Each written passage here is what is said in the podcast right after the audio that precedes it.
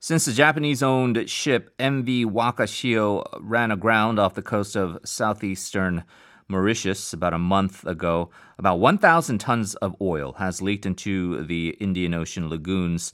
Uh, the ship ended up breaking in two last week, spelling an even bigger environmental disaster. So the question is, can Mauritius recover from this environmental emergency? And who will cons- compensate who for these damages? To answer these questions, uh, we are pleased to be joined by international environmental lawyer who has advised organizations, cor- corporations, governments on a wide range of environmental issues with a focus on the law of the sea, uh, Duncan Currie on the line. Hello.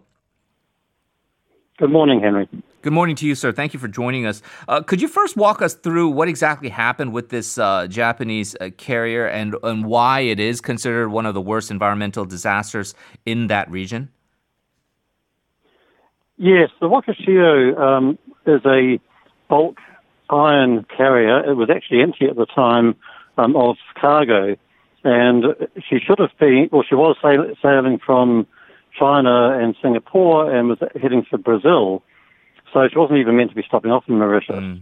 And it appears that there was a crew member's party on board the vessel. And what's even worse is it seems to be the case that the uh, at some stage the ship decided to go closer to shore, closer to Mauritius, to get a better Wi-Fi signal, which sounds extraordinary. So the captain and the first mate have currently been arrested. Mm. And uh, th- this vessel was carrying four thousand tons of fuel oil. So it's a little bit different than a lot of accidents in the past, which were tankers carrying oil as a cargo. In this case, it was carrying a lot of oil, but as fuel oil, or what's called bunkers. Mm. And then um, about, out of that four thousand tons of fuel oil, about one thousand tons of oil, uh, maybe twelve hundred tons, were spilled into the ocean. And uh, it's a very, very uh, sensitive area, and um, that's why it's given rise to such concern.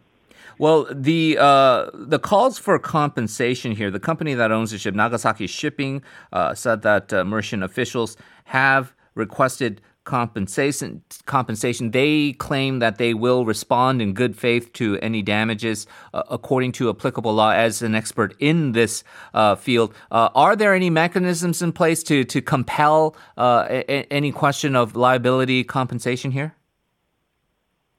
Well, there are, but um, they're relatively low. So because this is not a tanker, um, something called the Bunkers Convention, or the International Convention on Liability for Bunker Oil Dam- Pollution Damage, is relevant. And that, there's also a convention on the limitations of liability. So um, th- that means that potentially there's a limitation of liability of that round about um sixty-five million U S dollars, which may apply. It potentially could be higher if um, Japan was to, and, and the flag state Panama were agreed to a higher um, threshold. But um, so, yeah, there, there is some um, compensation available. Uh, there is compulsory insurance available. Um, but uh, one of the complicating factors is that this vessel was flagged to Panama, a uh, flag of convenience, and uh, so um, if there's insufficient funds uh, being held by the shipping company, um, the owning the company which owns the vessel, then um, Mauritius may have to look to uh, Panama as well as to Japan. Obviously, this is a situation where the, the P R departments of these various firms are uh, in overdrive, and, and, and they are trying to put their best face forward. Uh, like we say, they claim they will respond in good faith to any of the damages and requests uh, for compensation. Um, the uh, the ship's operator uh, apologizing for the spill and saying that they're going to do their utmost to uh, further uh, to prevent further oil uh, damage uh, in the sea. Uh, do we know that? Um, I, I know that there will be the question of compensation and liability, and there is also going to be a, a, an effort uh, uh, through their uh, P R staff to, to try to uh, paint this in the best way forward for the the, the media and, and the press covering this event, as well as the activists who are looking into this. But in your view, uh, has Nagasaki Shipping so far um, acted in good faith, and, and do you think that uh, their efforts have reflected sort of this uh, good faith effort? Well, one of the difficulties of an accident such as this is that the environment is is massively at risk. Um, there's no easy way to clean up yeah. a spill which is damaging mangrove uh, plants in, in these marine reserves.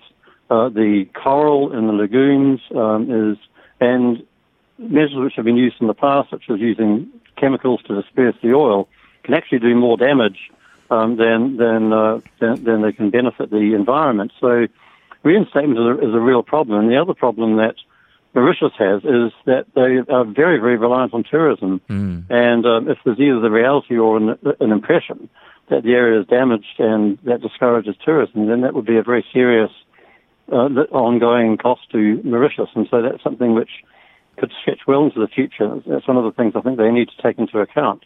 So while, yes, the, um, the, the Japanese company has expressed, I think, carefully worded concern, um, I think it's really important that um, the, the both the Japanese government and the company is open to full reinstatement, not just the the existing cleanup um, action, actions which have been taken, such as you know, volunteers have been putting booms around the ship and, and then around the oil and trying to contain it. They had to tow the ship away after it broke into two. Um, but then, yeah, there's going to be many years of cleanup of mm. dealing with the knock-on environmental issues.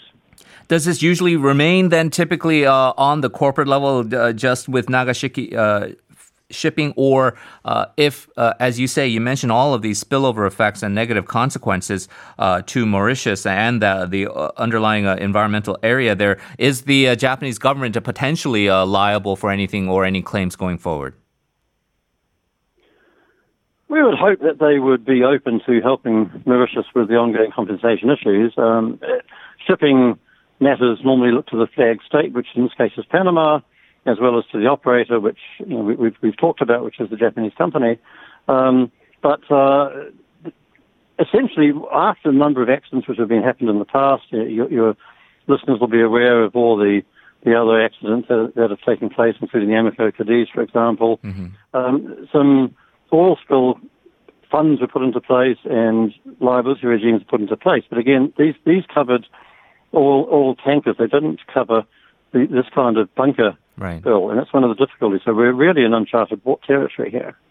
Well, you did mention how, uh, because of that uh, uncharted territory and, and the fact that it's a bunker and not uh, a, a tanker, You you t- you talked about the cap being at sixty-five, although if uh, uh, both parties agree to additional uh, compensation, it could exceed the sixty-five million dollars in addition to the um, the insurance uh, claims that would also ensue from yeah. all of this. Do you have a ballpark, though, as to what exactly would be an adequate amount? Can can we estimate what the financial cost of this would be, not just for the tourism industry and, and to Mauritius as a as a sovereign state, but also for uh, the, the environmental cleanup that uh, needs to be done? Oh, I think it's too early to say yet, Henry. Yeah. They, they can vary widely. I mean, the, the um, Deepwater Horizon, for example, you know, is in... in tens of billions of dollars. Uh, the um, a number of other accidents have been in the area of one hundred, two hundred million dollars is a c- common figure. Um, so I think if you look at the last you know, ten or twelve of, of the major accidents, they've all been in the region of one hundred to two hundred million dollars, except for the Deepwater Horizon, which is in the, in the tens of billions. So um, I think it, that sh- says to me it doesn't take much, unfortunately, to, to get up to one hundred million dollars or more. And uh, and so I think that there's going to have to be some really concerted effort in the, in, to make sure that Mauritius, which is a small, vulnerable state, which had no part in this, they weren't even they weren't even uh, meant to be um, receiving this vessel in its box, yeah.